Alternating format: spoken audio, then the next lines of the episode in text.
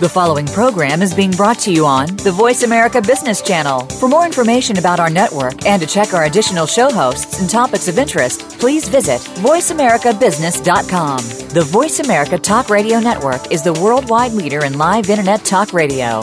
Visit VoiceAmerica.com. The views and ideas expressed on the following program are strictly those of the host or guests and do not necessarily reflect the views and ideas held by the Voice America Talk Radio Network, its staff, and management.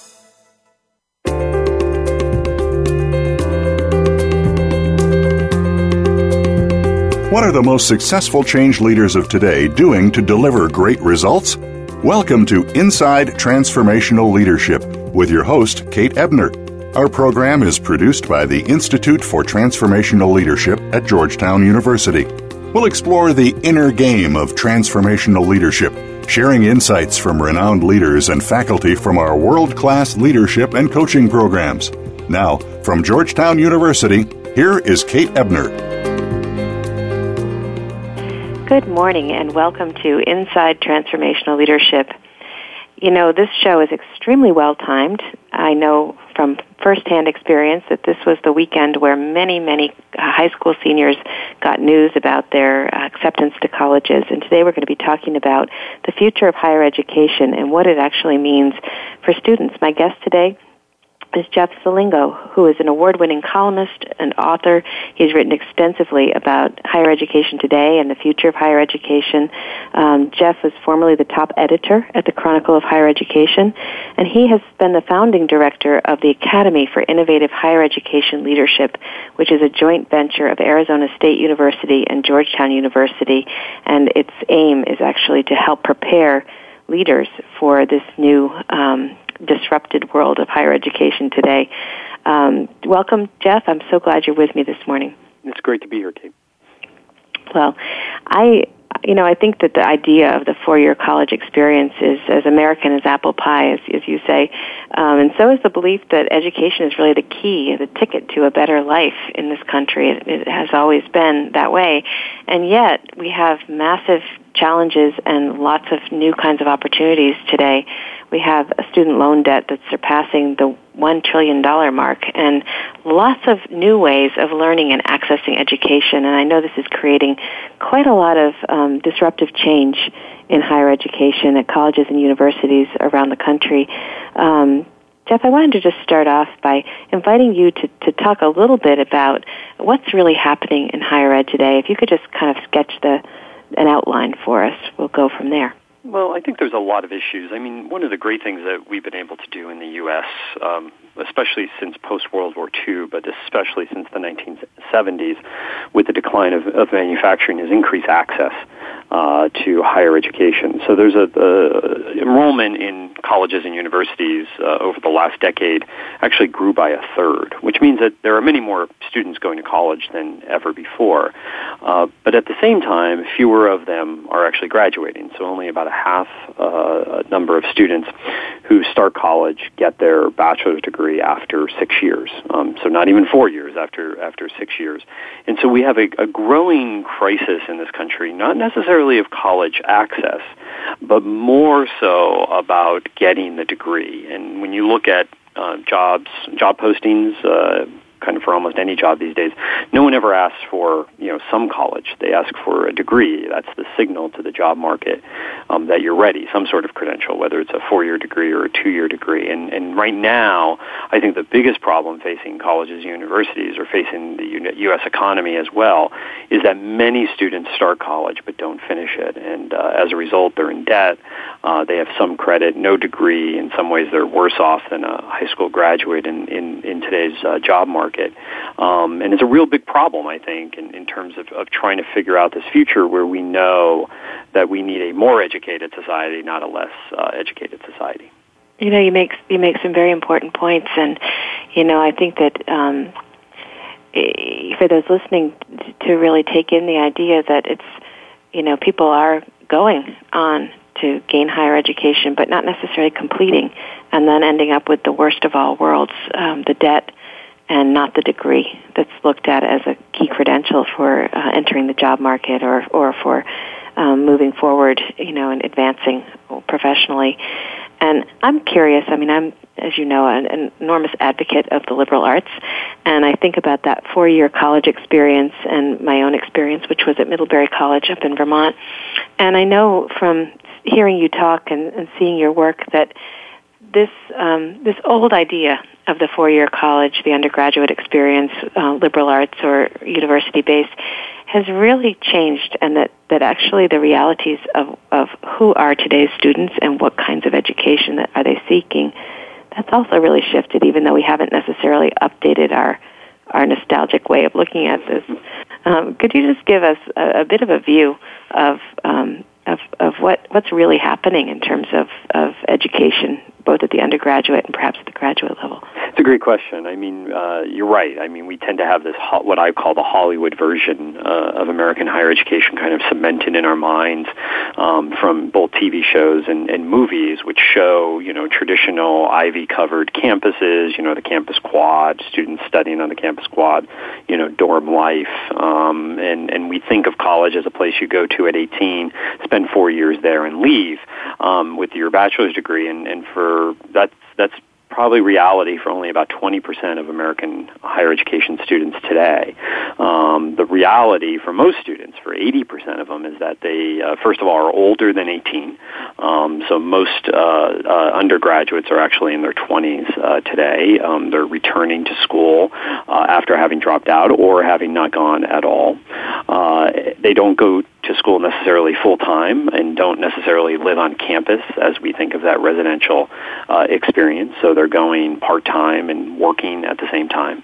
Uh, 80% of them go to public colleges uh, and universities. Um, we tend to focus, I think, a lot in this country, especially the news media, on private colleges and universities, you know, the Stanfords of the world and the Harvards of the world and Middleburys of the world. But for most Americans, their world is really the local community college, which um, educate about half of uh, college students today. Um, so two-year local community colleges or, you know, the flagship uh, universities or regional public colleges, which are uh, in every corner of almost every state um, across the country. So that's the reality, and I think sometimes we need to remember that um, that is the reality for most American students and not the one that we see most often in today's movies and TV shows. Yes, you know that that um, that that romantic ideal is is so strongly out there. And I mentioned as I was opening our show today that you know I have a, a daughter who's a senior in high school, and this was the weekend that everybody was hearing from lots of schools and lots of excitement, lots of disappointment, and some uh, sobering realities. I think as um, families got news of um, yeses and nos and the price tag that is associated, you know, the amount of financial aid that perhaps was given or is um, being offered and you know, I, I think that you know when families are really facing tough tough choices about um, how to go about ed- getting their children educated and doing it in a way that prepares them for the future. And it just seems right now that it's not clear, you know, that that that question, you know, is is it worth the debt that our family will take on? Is a college diploma still worth pursuing at any price?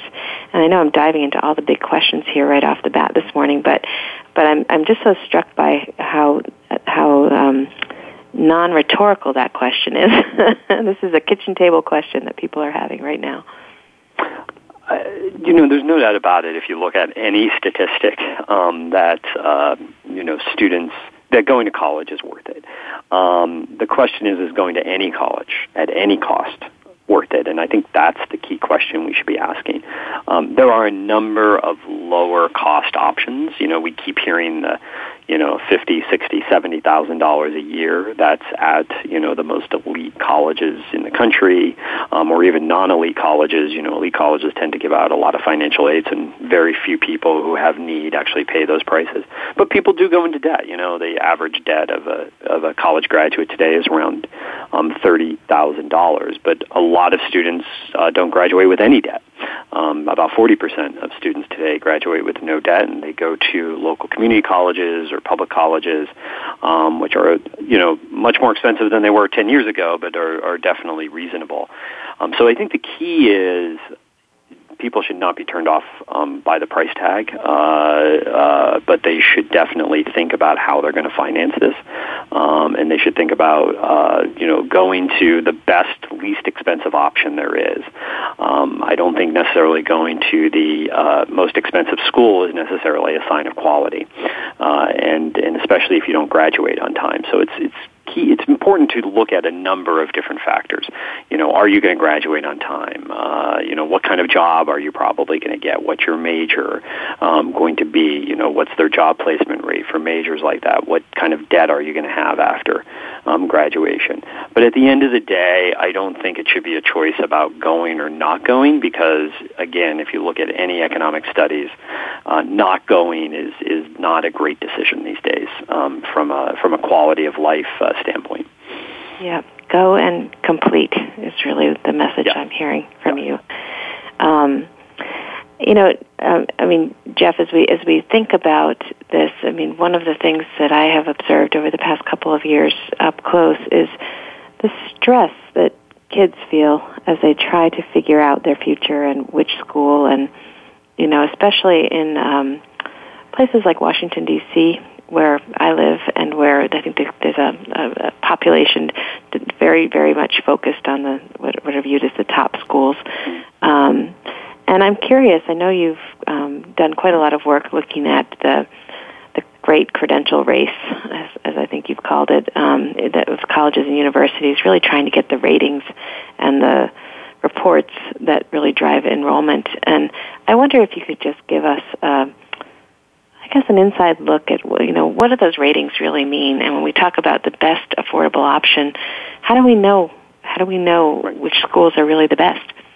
Before I answer that, Kate, I, I want to just add one thought to the to the last one, to the last question and answer. You said go and complete, and um, I think the the thing about going is you don't necessarily have to go at 18. I think this is a pretty important. You're talking about the race and and the focus on you know getting into the right college. I, I'm actually a much bigger fan now of of taking gap years if you're kind of unsure about what you want to do. Um, this is not part of the American culture. We seem to think that three months after you graduate from high school, you should go right on to college. But I'm working on a, another book right now looking at post college um, options for students, and I'm meeting a lot of people in their mid 20s who are kind of what I call drifters or wanderers. They're not quite sure about what they want to do, and, and many of them felt that way even at 18, um, and they weren't quite sure what they wanted to do, and they ended up at college. They weren't. They switched majors a couple of times. They didn't do the internships they probably should have done, and then they entered a, a terrible job market um, and couldn't really find a job because there were so many other students kind of ahead of them who kind of knew exactly what they wanted to do. Um, I'm not saying you need to know exactly what you want to do when you go to college, but if you maybe take a year off or two years off and, and work and do other types of experiences, service learning or other things, you might have a, uh, a better idea when you actually go. Um, so it's something I think um, people should should think about. And then in terms of where to go in terms of the ratings, you're right. I mean, the, there is no great, you know, U.S. News and World Report, which is probably the most famous rating out there for U.S. institutions, doesn't tell you the best institution that you're going to get high quality teaching. It tells you uh, really what uh, institutions have the best inputs. In other words, which which institutions, which colleges, you know, uh, attracted the most highly qualified candidates in terms of SAT scores or class rank or high school GPA. Which institutions spend the most money on their faculty, whether it's in terms of faculty pay or faculty research. Uh, what institutions where the alumni have donated more money than other institutions. It tells you very little about what happens when student A comes in the door on day one and leaves on commencement day? What did that institution do for that student? Kind of what I call the, the value add. Um, there are no ratings out there, unfortunately, that tell you that. Um, and that's the biggest problem, I think, facing higher ed. Um, so we kind of go on these brand names without really realizing what they actually do for you.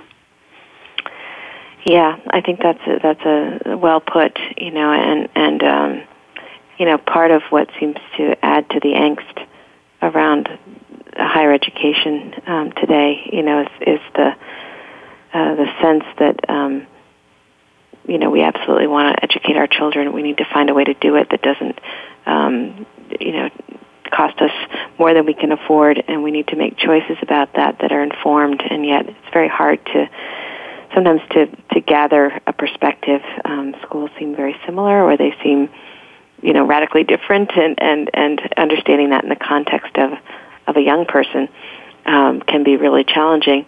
I like your suggestion about taking time after graduating, you know, for a gap year or perhaps a semester off before starting school because of all of the perspective and life experience that students can gain. And I know that that is becoming, you know, more and more of an attractive option. Um, Jeff, we're going to take a break in, in a moment or two, um, but I wanted to ask you, um, you know, as, as we're talking about this, you've been in this field for a long time, really following the higher education. And I'm curious, uh, sort of on a personal note, what is it that drew you to higher ed as, as a focus? You know, it's just it, it's kind of a fascinating um, place to to follow. I'm a journalist by training, and so uh, you know I, I've always looked for good stories and interesting personalities, and, and higher ed has has both of them. But but more so than anything, it is um, it is uniquely uh, it's unique around the world in being seen as the um, uh, you know the driver of social mobility um, and and really it's the um, it's what did it for my father, um, whose father didn't go to college, who was a coal miner. My father became a school teacher. I then went to college, and you know I am who I am today, uh, largely because of that. And so you know stories abound uh, about that around around the U.S. and around the world about um, the social mobility that uh, the college ladder provided um, to folks. And and I think that's seriously under question right now, um, not only in the U.S. but around the world. And uh, and to me, that is um, that's a question for our you know our society right now and for our time. And and to me, that's a great story. And as a result, that's that's kind of why I, I, I want to be part of this. Well, you have certainly been a been a really important voice for um, our country in terms of the issues that you've tracked, the, the writing you've done. Um, your book, College Unbound: The Future of Higher Education and What It Means for Students, is a book that really looks at these shifts and changes in higher education. And I know you sort of turned a critical eye to looking at the state of affairs, but also talked a lot about technology and went on to write another book. MOOC U, who is getting the most out of online education and why. And MOOC U is a book that's helping us all understand this opportunity to uh, to learn online through these massive open online courses, MOOCs, and and so you've been diving deeply into the technology enhancements that are really changing the classroom experience and changing where and how we're learning.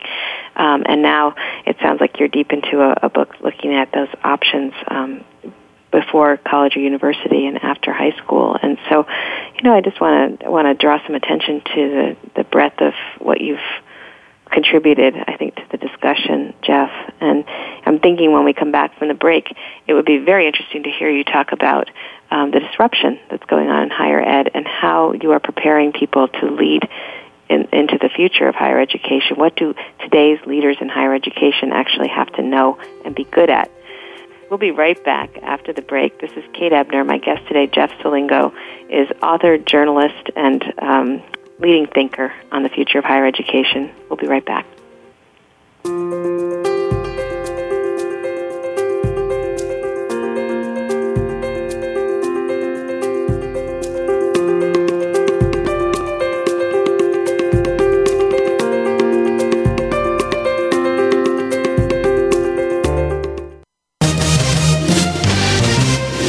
Stocks, bonds, investment opportunities, financial news, and talk. We can help. Call us now toll free 866 472 5790. 866 472 5790. Voice America Business Network. Founded in 2012, the Institute for Transformational Leadership, ITL, is an international center for inquiry experiential education, and research about leadership in the 21st century. Our mission is to develop worldwide communities of transformational leaders and leadership coaches who are dedicated to engaging and providing the leadership needed for a more sustainable and compassionate future. We currently offer two cohort based certificate programs the ICF Accredited Certificate in Leadership Coaching and the Executive Certificate in Transformational Leadership. We also offer a range of ICF certified advanced coach education master courses for experienced leadership coaches. For more information about our programs and how to apply, visit scs.georgetown.edu forward slash ITL. Email ITL programs at georgetown.edu or call 202 687 7000. Have you become a member yet? Sign up now to become a member of Voice America. It's always free and easy. Plus, you get to take advantage of some great member benefits. Get unlimited access to millions of hours of on demand content across all of our channels. Keep track of your favorite episodes, shows, and hosts in your own customizable library. Find out what shows you might be interested in based on your favorites. Plus, you get insider access with our newsletter. Membership gives you more. Sign up at voiceamerica.com and click register at the top right up to date business and financial news. Call now and get the financial information you need. 866 472 5790. 866 472 5790. The experts are here. Voice America Business Network.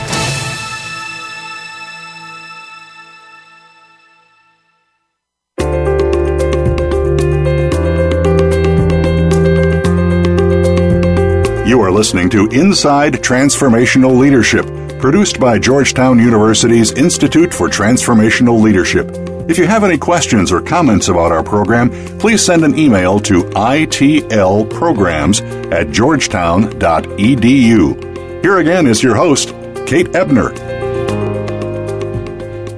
Welcome back once again.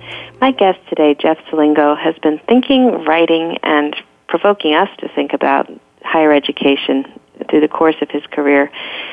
Jeff has really uh, contributed a body of work, including um, the book College Unbound, um, another book called MOOC U, which has just come out, really uh, showing us where higher education is turning and making the case that higher education is broken. We have been talking about what it's like from the perspective of families considering their opportunities, um, students trying to figure out whether or not to take on the debt to pursue their education, and I, I think Jeff, you gave us a great discussion and set of thoughts about that in the first segment. I'd like to actually turn to take another angle on this topic of the future of higher education and talk about it from the perspective of the universities and colleges themselves. Um, when we think about what's really happening inside higher education, Jeff, what are the what are the issues that university presidents and provosts and deans are facing? Well, it's uh, really for most institutions, with the exception of probably about 200, and there are about 4,000 institutions in the country. So, just to give you some context, there's a lot of colleges and universities in the in the U.S., and for all but about 200 of them, I think they're all facing kind of a, a future of uh, somewhat financial instability, and many of them are trying to figure out, okay, what's our role? Um, you know, we we we basically educated this huge group of, of of returning vets after World War II, and then this huge group of baby boomers uh, after that, and then of course we just came off a, a baby boom echo um, in the in the beginning of this new uh, millennium, and now they're trying to figure out okay with rising costs, uh, questions about the return, the exact return on investment of colleges, what's our role, and uh, and most college presidents say the average age of a college president is 62, um, and so we're going to see a wave of retirements in higher education over the next uh, 10 years, and uh, and I think for this next generation of of leaders, um, they're trying to think: Are we going to face a future like other um, uh, other industries, whether it was the music industry, the publishing industry, the newspaper industry, the, you know, uh, you know, are we going to be uh, facing a competitor like Uber uh, that is uh, where the taxi cabs in cities are facing? You know, what's going to be our Uber moment? Uh, as I think many of them are are, are thinking about. Uh, and so, again, for for almost all institutions, they're trying to figure out what their role in this in this new world of, of information is going to be.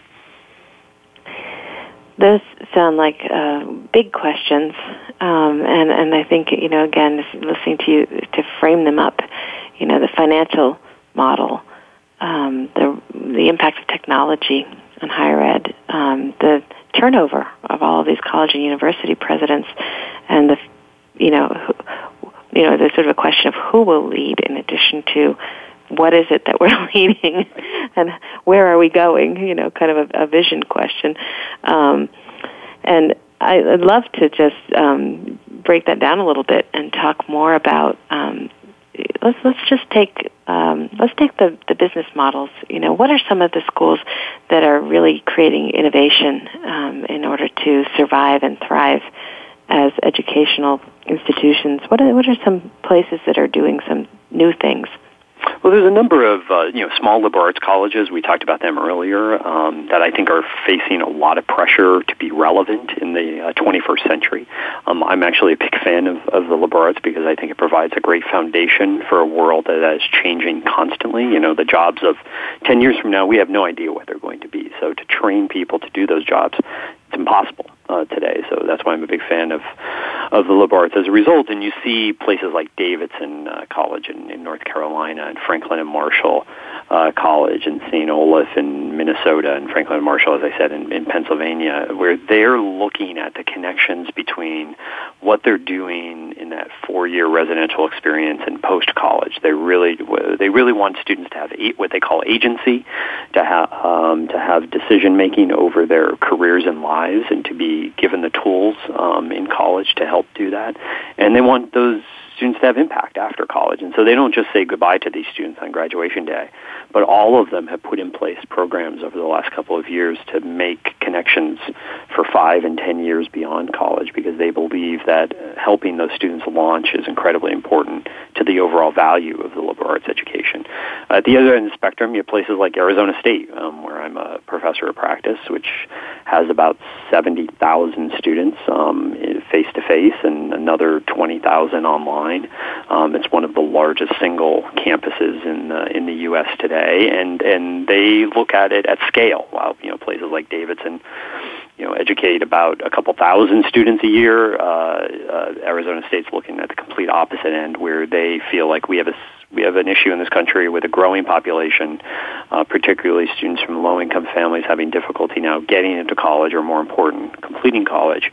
Um, and they're looking at how you could blend the um, face-to-face uh, experience of the residential model um, with technology. Um, and so they are really pressing technology in new ways, not to replace people, um, not to replace professors, but to where can technology be used where it actually improves student performance and student outcomes, um, and where can people be used to really help guide those students along. Um, so those are just some of the institutions that I think, again, at two ends of the spectrum, that are pretty uh, that are pretty innovative now in, in, in thinking about the future. Those are great examples, and and you know very different examples, but um, as as you describe them, it strikes me how relevant their solutions are to what's happening in our world. And I think of the millennial graduates right now who are looking for work and who are making that um, transition into the workforce or perhaps have been in the workforce and continue to need um, perspective and support and network as they get going. And I really like that innovation around thinking of it not as four years, but as a relationship over time. And I think, uh, you know, to, to your other example, you know, how do we make education available? How do we get students in a position to complete, um, particularly those who may be um, coming from underserved or undersupported populations? And so it's a it's a wonderful examples. You you talked you touched on technology, and I'm I'm interested because I know that um, you know I, I know that at Georgetown we're always studying the question of um, how to move with the times, how to bring innovation and technology into our teaching, how to use it to give access to people who um, can't necessarily come to Washington D.C. to learn, but also how to compete and make sure that we don't lose students to lower cost alternatives that are coming available through um, online learning options. And so, this uh, I'd love to hear you talk for a moment about how technology is helping us innovate, maybe also disrupting old models?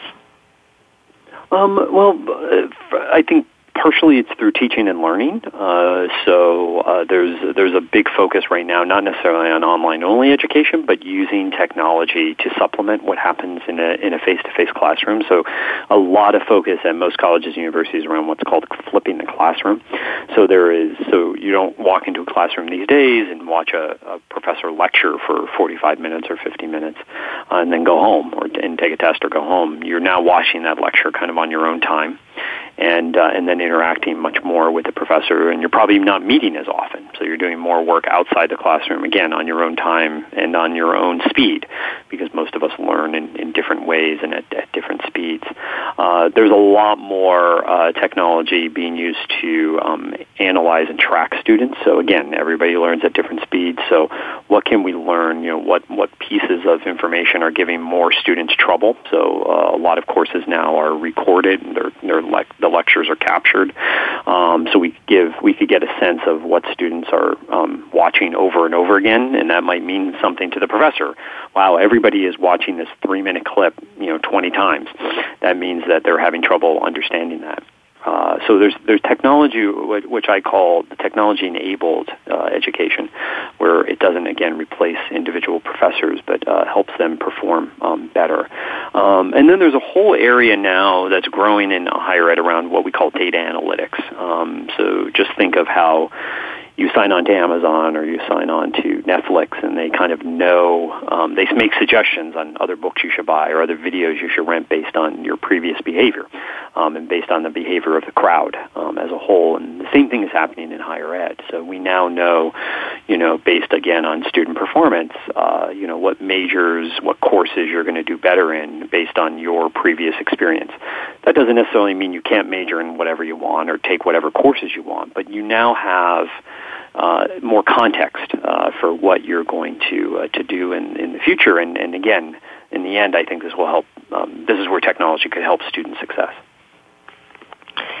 And and um, you know you you've written extensively about um, about MOOCs. Could you talk a little bit about how you know? Could you explain for our listeners what a MOOC is first of all, and how it's part of this picture?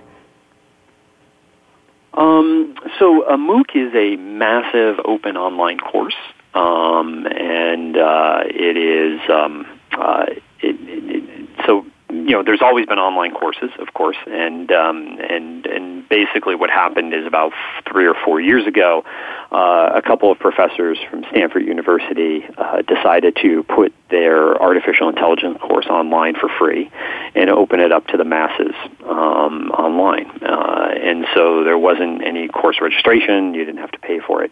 Um, and at the end of the day, about 150,000 people signed up for it. Now only about 20,000 of them completed the course, but uh, what this set off was kind of a worldwide phenomenon of, of elite colleges putting their courses up for free, um, which is a whole other question about why they would do that. Um, but, but what is interesting to me is this enabled people from around the world to view lectures, view readings, um, and the syllabus for these courses uh, based on their own interests. So when I did this book, one of the things I found was that most of the people taking these MOOCs um, were people with college degrees who needed to learn, you know, brush up on something they had in undergraduate years and they couldn't quite remember, or they needed to get ahead in their jobs, uh, or they were just kind of intellectually curious and uh, and they wanted to take these courses. So they didn't really want to take these courses for a credential, and most of these courses don't carry a credential because you're not paying for them. But it it enables us to um, serve what I think is a growing audience uh, around the world for just-in-time lifelong education. You know, we've talked about lifelong education forever, um, but the idea that, uh, but it's now here in my mind. You know, the idea that you go to college kind of once or twice in your life, usually very early in your life, is over um, because of the changes in the economy and the rapid development of knowledge around the world. Uh, it's going to require us to essentially always be educated, um, but not necessarily go back to a physical school and spend two years there or four years there. And you know, we could watch a lecture while we're waiting in line at the supermarket. We could take a course, you know, in our pajamas at night. Uh, so I think that that's where MOOCs kind of fit into this larger ecosystem uh, of all different kinds of providers, both colleges and universities and others, to provide this education to help people kind of stay ahead or get ahead in their in their lives. You know, it's it's exciting actually. Just I mean, I I, I know how excited people are who are, have taken these online courses. I think of some of my coaching clients who are organizational leaders, but taking a class in physics or astrology or something that they're really interested in that has nothing to do with what they're doing today, but perhaps has something to do with a deep interest or a passion or a path that they would like to follow. Um, and you know, it's it's a it, there's some real excitement and innovation happening in terms of how and where we learn. I really appreciate your point that we're actually in a in a world where people can and are pursuing education as a lifelong path versus a get a degree and then done. Um, and I wonder, you know, as we as we think about higher education today, you've done a great job of explaining how it's changed from that romantic Hollywood idea that perhaps still is out there in some places. Um, I'm curious, Jeff. You know, as, as you as you look at this picture, you know, it's clear that that the world of higher education is dramatically different than it was, you know, 20 years ago. Um, what do university leaders who are really uh, operating at the frontier, you know, what do you, what would you say they're thinking about, or, or how, what's their attitude toward all this change? um, great question. Uh, uh, it's uh, two twofold. I think if they're about to retire, they're like, okay, I hope I could hang on. Um, or if they're not, uh, I think to be honest with you, they have their heads in the sand and are thinking, you know what, higher ed has gone through down periods before, and they, it has, um, usually uh, uh, subsequent to the economy um, going downhill or the or demographics demographic changes, and it's come back. And I think many people think we are just in a lull and uh, and things are going to come back. And here's the problem: uh, we've been kind of in this down period since 2008. Um, so we're coming up on you know eight years of this, and this is probably the longest period that higher ed has been down. And so that's why I think we're in the midst of, of permanent changes. And on top of that, you know we have these technological changes that we have talked about, um, and which has opened up all these new providers for students and new ways of getting uh, education. And the cost has continued to rise. So we have all these pressures, I think, bearing down on higher education that make this very different from past um, from past uh, downturns in in the higher education market. But I still think that even after all these years, even after eight plus years essentially of this of the downturn we're in now, um, that most college leaders still don't get it. Hmm. And and and you said head stuck in the sand, and and by that you mean that um, we're sort of trusting the traditional way of doing things. Um, we sort of keep on doing what we know how to do, but do it even better, versus really, um, really maybe picking up one's head and looking at the landscape and saying, "Okay, this is a different landscape." Yep. It reminds me so much of my, my old industry, the, the newspaper industry in the late 1990s. The internet had just come out, and we all thought, well, we're a public trust. Everyone's going to want to get a print newspaper. Sure, there's these things that are, you know, you could read on a computer.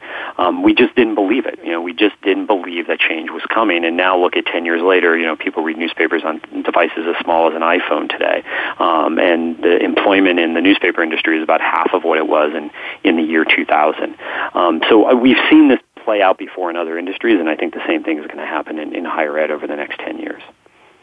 Thank you so much, Jeff. This is Kate Ebner. I'm talking with Jeff Selingo, and we're going to take a break. When we come back, Jeff, I'd like to talk about how an industry emerges from a disrupted period into innovation and hopefully new models. We'll be right back.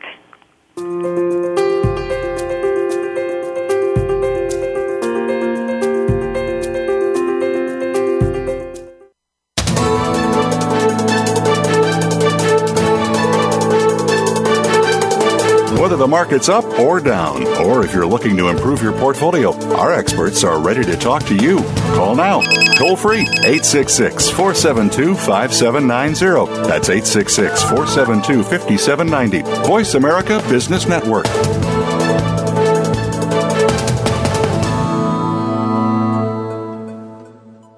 Founded in 2012, the Institute for Transformational Leadership, ITL, is an international center for inquiry, experiential education, and research about leadership in the 21st century. Our mission is to develop worldwide communities of transformational leaders and leadership coaches who are dedicated to engaging and providing the leadership needed for a more sustainable and compassionate future. We currently offer two cohort based certificate programs the ICF Accredited Certificate in Leadership Coaching and the Executive Certificate in Transformational Leadership. We also offer a range of ICF certified advanced coach education master courses for experienced leadership coaches. For more information about our programs and how to apply, visit scs.georgetown.edu forward slash ITL. Email ITL programs at georgetown.edu or call 202 687 7000.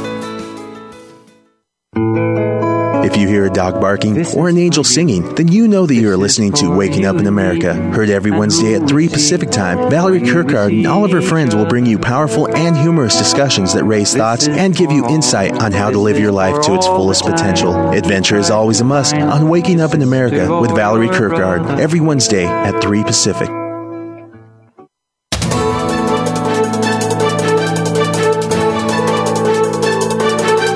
Whether the market's up or down, or if you're looking to improve your portfolio, our experts are ready to talk to you. Call now toll free 866 472 5790. That's 866 472 5790. Voice America Business Network.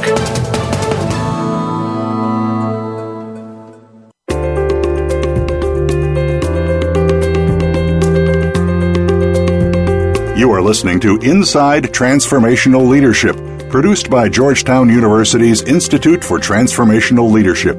If you have any questions or comments about our program, please send an email to itlprograms at georgetown.edu. Here again is your host, Kate Ebner. I'm glad you've joined us today. My guest, Jeff Selingo, is one of the most respected observers of American higher education. He's a best-selling author and award-winning columnist. He's a regular contributor to the Chronicle of Higher Education and the Washington Post. He's also a professor of practice at Arizona State University. Jeff has been working on a program called the Academy for Innovative Higher Education Leadership as a joint venture between Arizona State and Georgetown University. And the students in this program are aspiring university leaders, um, future college and university presidents, provosts, um, current deans and provosts who are really interested in getting their minds around some of the challenges that Jeff was describing before we took our break. And we wanted to talk for a moment about um, the kind of leadership needed in an industry that is um, highly disrupted, uh, ripe for innovation, and perhaps has a lot of leaders whose heads are still in the sand, to use our our uh, phrase from before. Um, so, Jeff, let's talk for a moment about the academy that you've created and the goals that you had in creating that. Well, you know, I saw this this trend that we talked about earlier. You know, the number of of leaders probably about to retire in, in higher education, average age being 62, and at many of the leading institutions, even older than that. And so the, we were going to have this generational change happening in higher ed. And there's no deliberate uh, training in higher education um, to have these top jobs. Everybody always asks me, was required to be a college president in, in, in higher education? And most likely, it's a it's a PhD most times, but you don't have to go through a, a formal training program. There's no MBA school um, uh, like there is for corporate uh, uh CEOs. Many people travel through the provost office, through the chief academic officer before they become president, and they're really kind of unprepared. I think, in my mind, and as I talk to more presidents, they're really unprepared for the changes going, uh, undergoing, or happening right now in in higher education, and and they were kind of prepared for the higher education of of last decade or two decades ago, not for what's about to come. And so the, the goal for the Academy for Innovative Leadership was not to train somebody on how to be a college president. Um, there's actually many programs out there that lead to degrees or certificates in that area uh, that are much more tactical, but was to be much more strategic um, and focused in four areas in particular. Uh, change leadership um, being one of them, uh, financial sustainability being a, a second, uh, third, teaching and learning in the digital age, and then fourth, um, kind of external factors to success. So really looking at changes in public policy and internationalization and demographics and how they're going to impact um, how they're going to impact uh, uh, the future of, of higher education. And and so, you know, I, lo- I, I love your description. You know, a program that's focused on, um, I suppose, really helping people lift up their heads and think strategically, and embrace the kinds of questions and issues that are right here and right now for universities and colleges. And so, I know you have the first cohort running right now, and the in fact, the way that you and I have met is in collaboration around this particular program. And I'm curious, as you've um, engage the conversation with um, participants from universities uh, around the country, you know, what's been the response? Uh, it's been great. Um, you know, we we have a pilot group this year, so we have 24 um, uh, fellows in the program uh, this year from all different kinds of institutions, mostly at the senior level. You know, we're looking for people who are kind of in the middle of their career, who probably will move into top leadership positions within the next uh, five years, but not necessarily. In any, in all cases, they are in jobs today where they can have immediate impact. Um, but the key we're looking for, and the key I think for this first class of fellows, is that they're all entrepreneurial in some way, right? They're all within their own campuses, within their own disciplines, within their own jobs.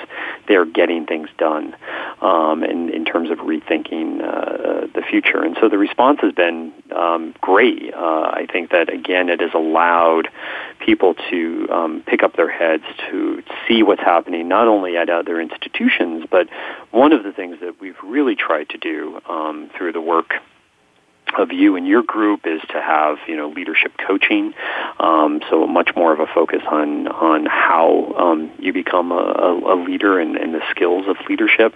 Uh, we have focused on design thinking, um, which is really kind of a foreign concept uh, to uh, to uh, folks in, in higher education, and have uh, not only introduced that concept to them, but have taken them through various challenge exercises, uh, leadership design exercise or design exercises, uh, and then finally we have looked outside of higher education. So have brought people in from the healthcare industry or the military uh, to look at how these other industries and other sectors of the economy uh, have dealt with some of the same changes that higher education is is facing right now. Well, I know I know from observing the classroom that um, it's been an amazing experience for these, um, I want to call them students, but really they're very distinguished um, academic leaders and students, lifelong learners, I suppose. But coming together, they've uh, they've certainly loved the new ideas and the exposure to this um, leading edge that you've been giving them, and, and I think access to other industry leaders who are able to share from their experiences. Uh, but I know that one thing they've also really loved is being together as a community, able to talk and connect and, and have conversation about topics and issues that they may not find time for or people who share the same challenges um, in their own institutions. So there's been a great uh, cohort kind of community of learning developing out of your first cohort, wouldn't you say?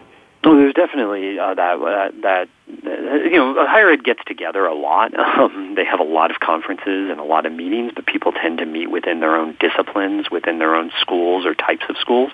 And one of the interesting things about the the cohort, the pilot cohort we're running now, is we have a mix between publics and privates, all different regions of the country, and all different types of jobs on campus. They're all in senior leadership positions, but you know we have some folks who are in uh, within a specific school as a dean or associate dean, others who are overseeing an entire institution as a uh, chief academic officer, some who are seeing overseeing the business side, uh, and and that really helps when you bring them all together in a, in a cohort like this, where they can learn from each other, not only from each other's positions within a university, but from each other's university.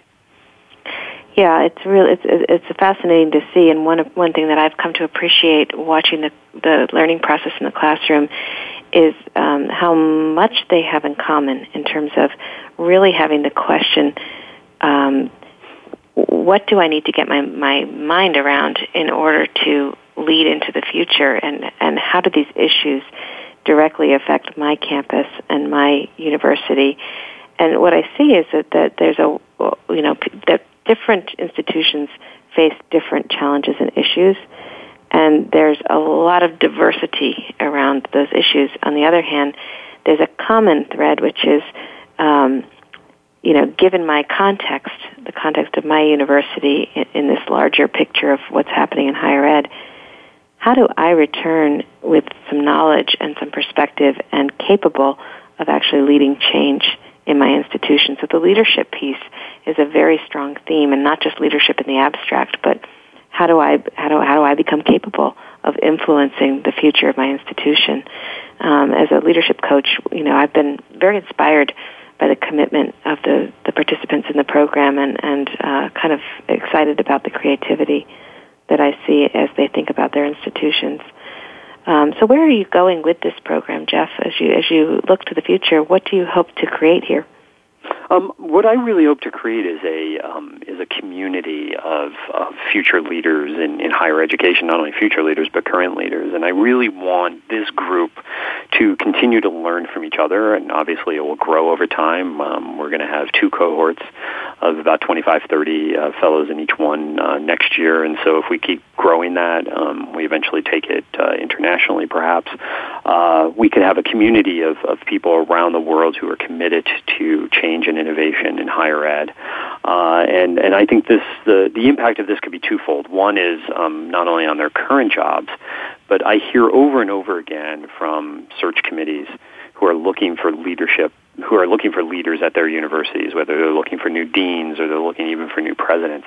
They have nowhere to turn to look for this next generation of, of leaders. Um, you know, they, they can look at the same markers on a on a CV or a resume. You know, well, did they have all the right jobs? And we'll take a chance on the person. You know, especially if they worked at institutions that we think of as uh, as innovative.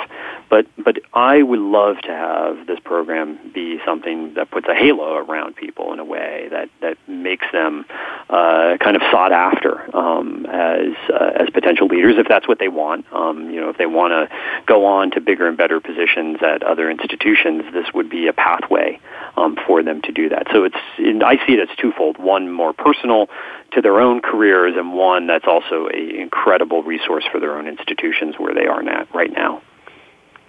You know, one of the things that you're really offering that is um, invaluable is the opportunity to to see the world around you and put your institution into that context and understand then where what might be a starting point or a strategic choice that would be advantageous to your institution.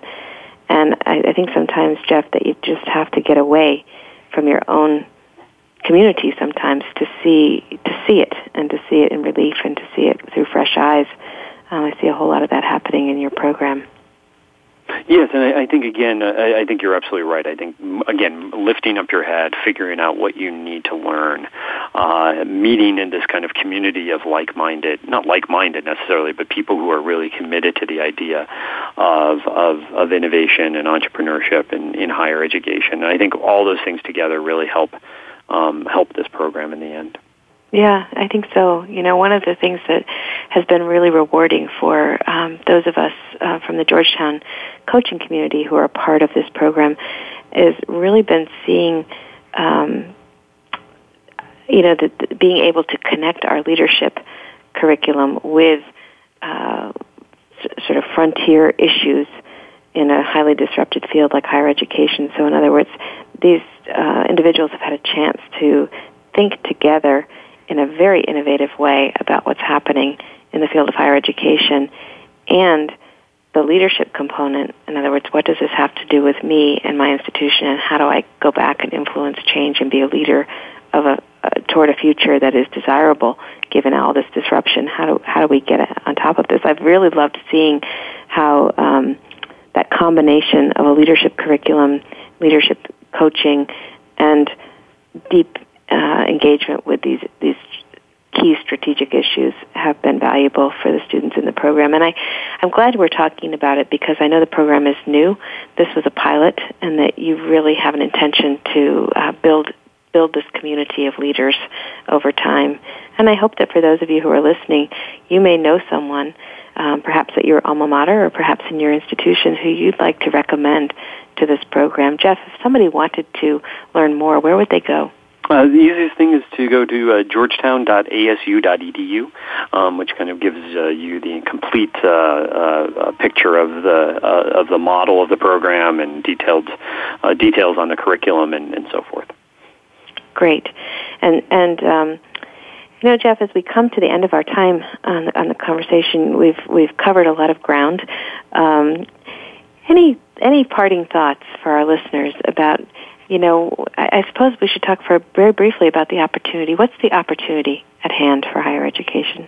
Well, the opportunity is great. I, I always remind people that the enterprise of higher education is stronger than ever.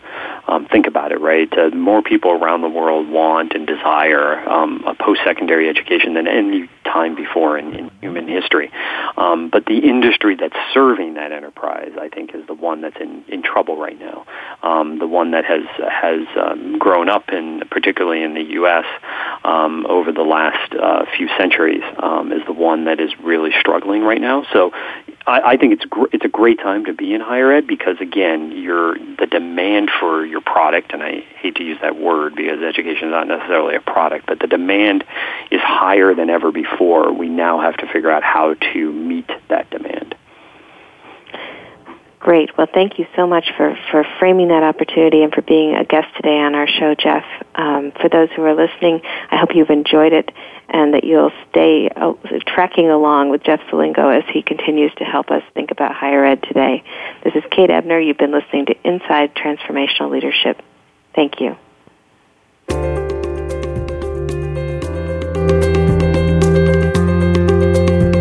Thank you for joining us this week on Inside Transformational Leadership.